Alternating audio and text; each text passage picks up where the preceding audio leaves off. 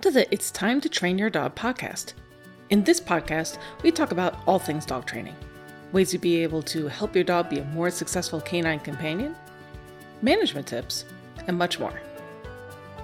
In this episode, I wanted to talk about what management actually is when we're talking about dog training. Before we start diving into the episode itself, let me just do a very quick introduction of myself. My name is Diana Santos. I am the owner and lead instructor for Family Dog University, Dog Sport University, and Setwork University. These are online dog training platforms where we focus on helping you achieve your dog training goals. For Family Dog University, we have a couple different training paths. We have our Perfect Puppies program, our Family Dog program, our Real Life Skills program, Canine Good Citizen Prep, Class Prep, as well as Shaping Behavior program.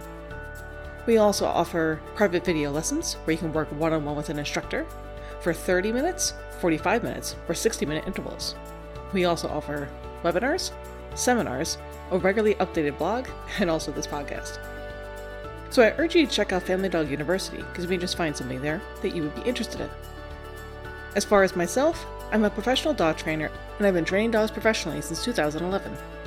I used to specialize in working with dogs that were reactive, aggressive, or fearful. I've also specialized in working within the dog sport of Setwork. I'm a trial official, and I've also worked for a competition organization. So now you know a little bit more about me. Let's dive into the podcast.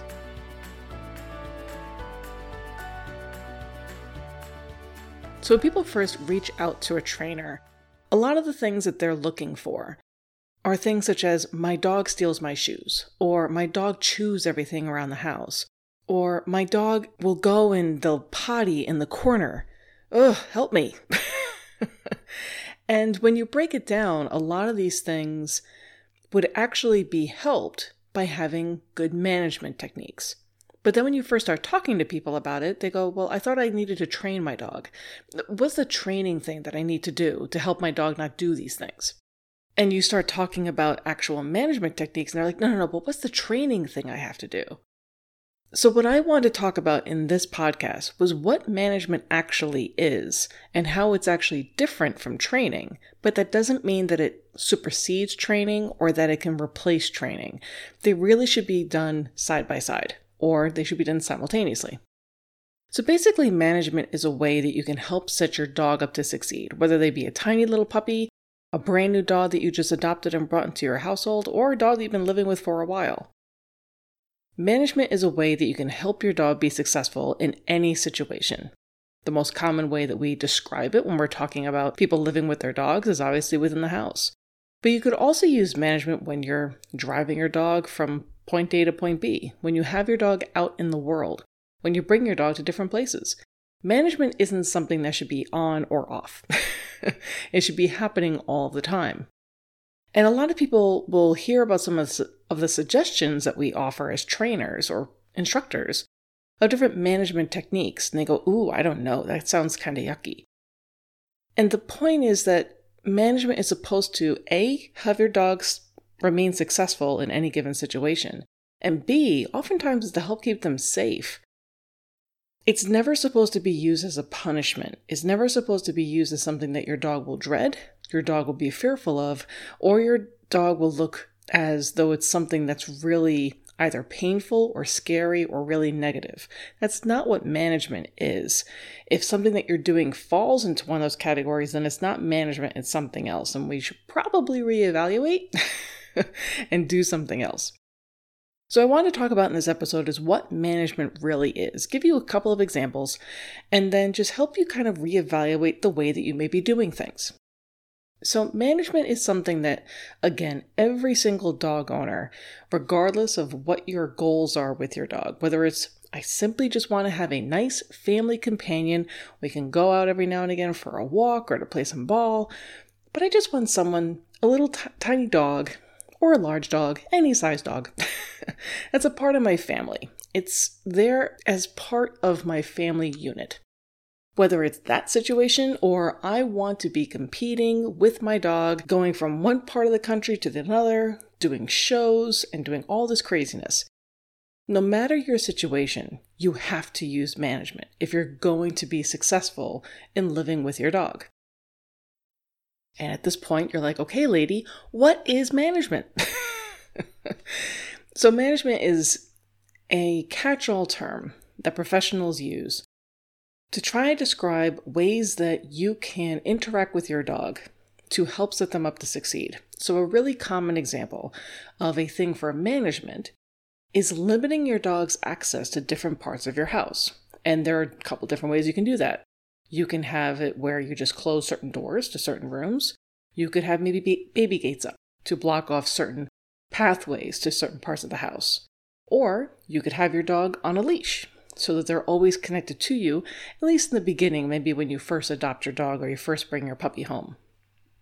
Then you also have things such as X-Pens, where you'd be able to have the dog inside the X-Pen.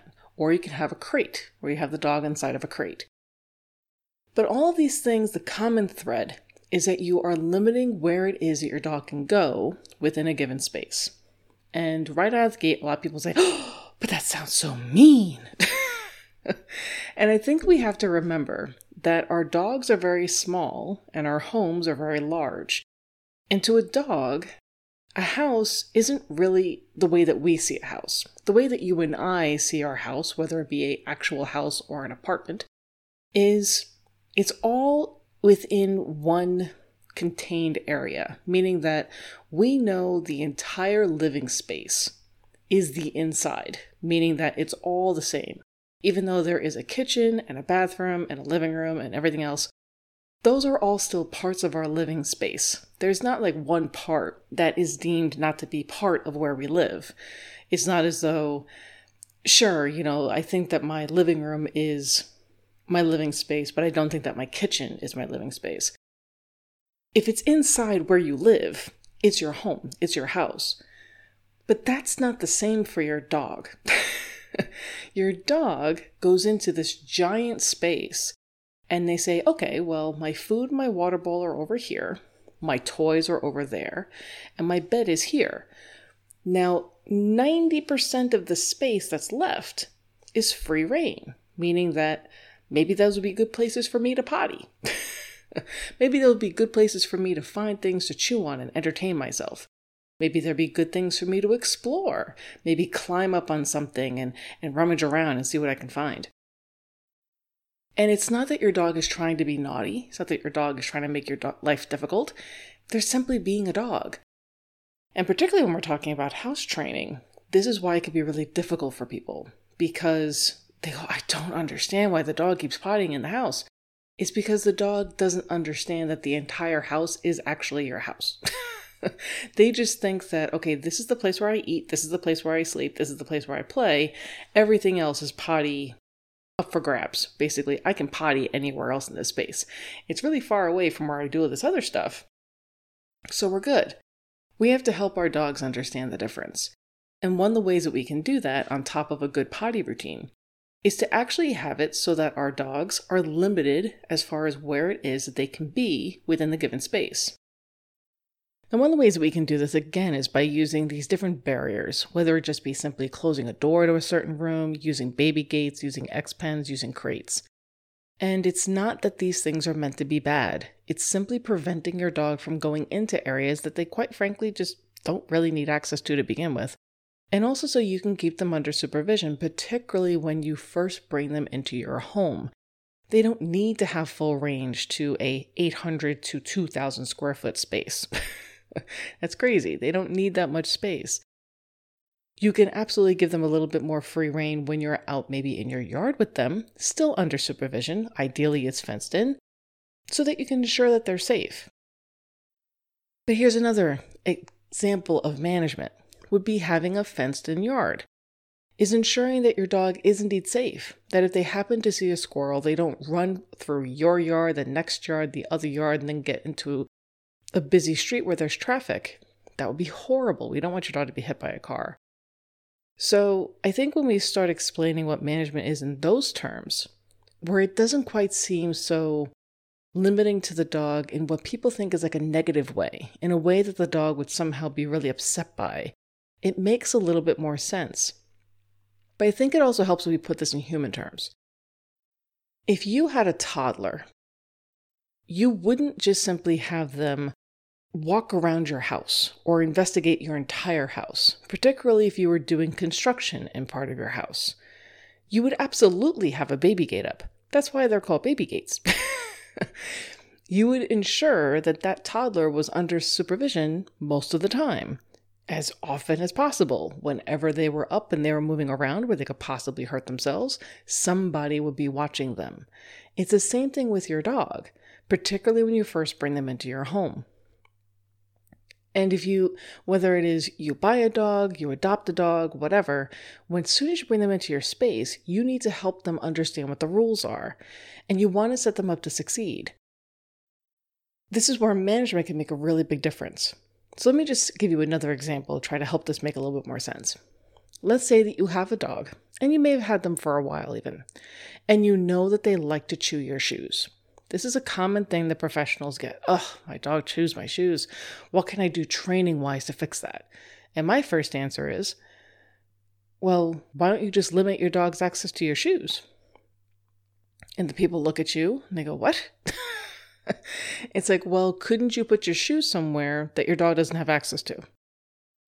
Meaning if you're going to have your shoes in your room, could you just put your shoes up on the top shelf so that your dog wouldn't be able to get them? Maybe inside a closed closet. And they say, I guess. I'm like, okay, problem solved. No training necessary. Dog cannot get shoes. Shoes are up really high behind a closed door. You're good. And they go, really? That's it? It's like, yeah. It's the same thing with your child. Again, talking about toddlers. If you're like, oh, my toddler is always breaking my dishes.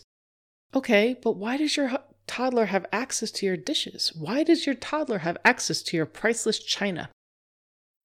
Maybe have it so that the toddler isn't anywhere near the place where you store your precious china. That's a really easy solution. It's not as though we have to go into this whole teaching moment with the child who's not going to understand it anyway. They think it's really fun. I pick this shiny thing up, I throw it on the floor, it shatters into a lot of pieces, and mommy and daddy go, ah, that seems kind of fun. It's the same thing with our dogs, particularly when they're going after things that have our smell on it. A lot of time they're doing it because they're bored, or they're doing it because they may be a little stressed, or they may be a little bit lonely if we aren't home when they're doing these things. So they may actually be trying to self-soothe. There are other things, obviously, that you can do and you should be doing in order to help them feel a little bit better, to help them feel a little bit more secure, to help keep them a little bit more occupied. But the easiest thing to do right out of the gate is to just limit their access to those things that they tend to get in trouble in doing. So if they like to chew your shoes, just simply avoid them having access to your shoes. And then you can work on the other things as far as in training, maybe implementing a training program where your dog is actually using their brain, is working themselves out both mentally and physically, because a tired dog is a good dog. That adage is absolutely true. And also having other things in place where maybe your dog feels a little bit better about you leaving them if you had to go to work, or if you even just had to go to the store, maybe you just had to go down the road really quick in order to do an errand. You want your dog to be comfortable enough in those moments so that they don't feel like they have to self-soothe by being destructive. So people ask, okay, I'm kind of understanding this, but I still feel bad. I feel like I'm being mean. I don't want to be mean to my dog. And management isn't mean. Again, it all matters in how you use it and how it is that you implement it. But management is a way of keeping your dog safe, and it actually is a way of helping your dog stay happy. Because if your dog, first of all, is safe, they're obviously going to be a lot happier than if they're not safe or if they're hurt. But it's also going to help make things really clear for them and to help set them up for success, so that they don't get themselves into a situation where they're either hurt or they get themselves into trouble. That's not going to be a happy dog. And that's not going to be a happy you either. So the most common type of management that people kind of struggle with are crates. And the one thing that I would try to stress to anyone who I work with is that crates are a management tool. They should never be used as a punishment. And if you use crate training correctly, your dog will love their crate. They will actually choose to go into their crate. They will enjoy being in their crate. Their crate is a safe place. but the crate should not take the place of you actually spending time with your dog. The crate should not be the place that your dog spends the majority of their time. That's not what a crate is for. A crate is there to help your dog feel safe, to keep your dog safe, and to be a place where they can rest.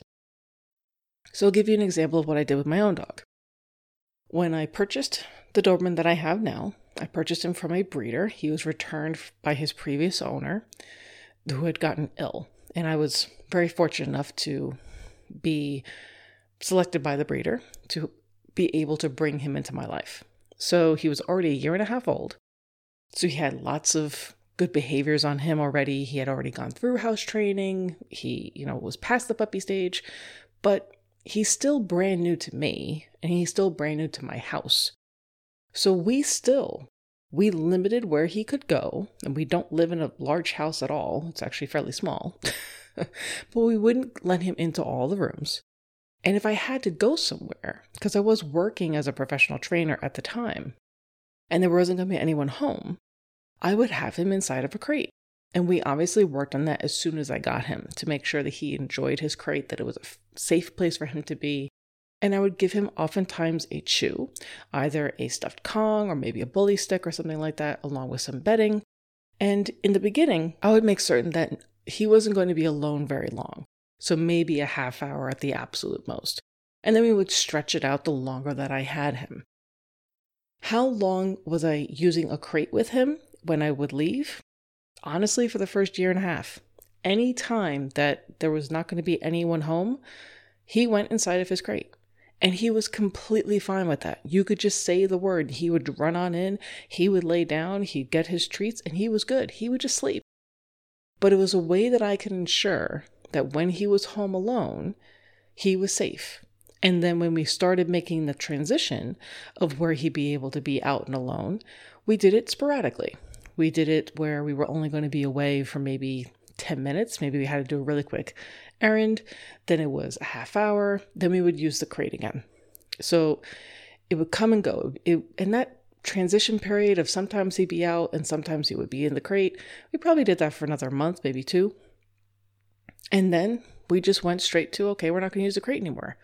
And he's never been destructive. He's never gotten himself into trouble. And he has full range of the entire house, except for one room that we keep closed all the time just because it's really a storage room. And he just sleeps when we're not home. He doesn't do anything. He doesn't destroy anything. It's fine. But the point being that we had spent so much time showing him what it was that we were expecting, and we had set him up to succeed so that he had the opportunity to be successful. He still loves his crate. He has multiple crates. He has his crate that we used to use in the house. That's actually all like folded up. It's not even in use at all. But another crate that he has is our travel crate. So if we go to a show or if we're going to a class or a seminar or something, or even if we're just training with a friend or if we're going to a park, I can set up his travel crate. He goes right into it. He loves it. And that's what you want. You want your dog to say, oh, that's home base. That's a safe place for me to be.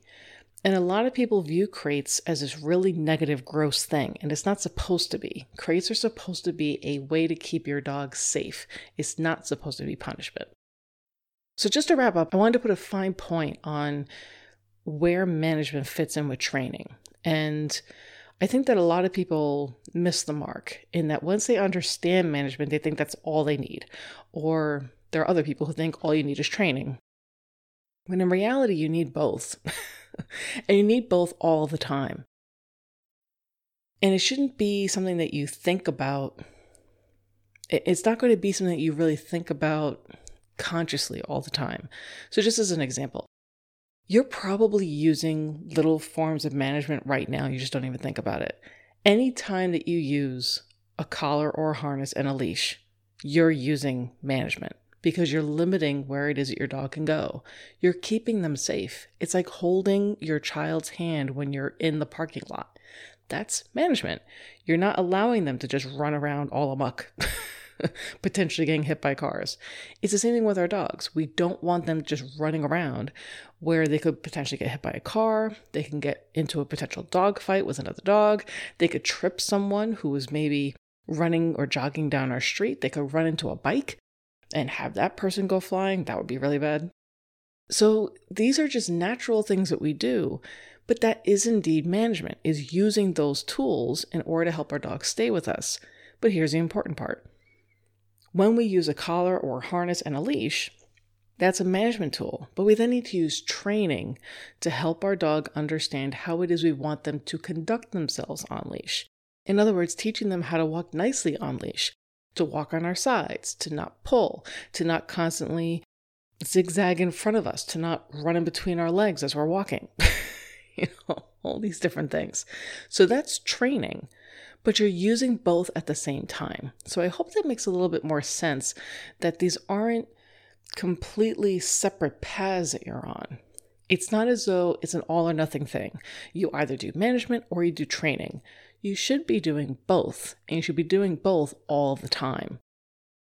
So if you want to have a little bit more information about management, the different types of management options that are out there, some ways that we have found that utilizing management for people who own dogs can be very helpful, I urge you to check out one of the webinars we actually have on the Family Dog University website. It's called Mighty Management for Dog Owners. And in this presentation, we go through some very simple ways that people are able to utilize management and go through the various types of tools that would be available for you to help your dog be more successful. I think that webinar will be really helpful for you and can help you have a better idea of how management can be so incredibly useful when you have a dog living in your home. And then it can also open your mind to, okay, there are ways that I can implement management and there are ways that I can use training, and then I can meld the two together. And then me and my dog will be living in wonderful doggy zen. And that's always our goal, is to ensure that we're having a better life with our dogs, where things aren't quite so stressful and adversarial in our relationship, where it's actually everything is kind of flowing along pretty nicely. And we have an expectation for our dogs. Our dogs know what the expectations are of them as far as the rules and the ways to be successful, and everyone just gets along a lot better. So I hope you found this podcast helpful. Again, having a good understanding of what management is and how it can interplay in our lives when we're living with our dogs could be a very helpful skill to have. Happy training, and we look forward to seeing you soon.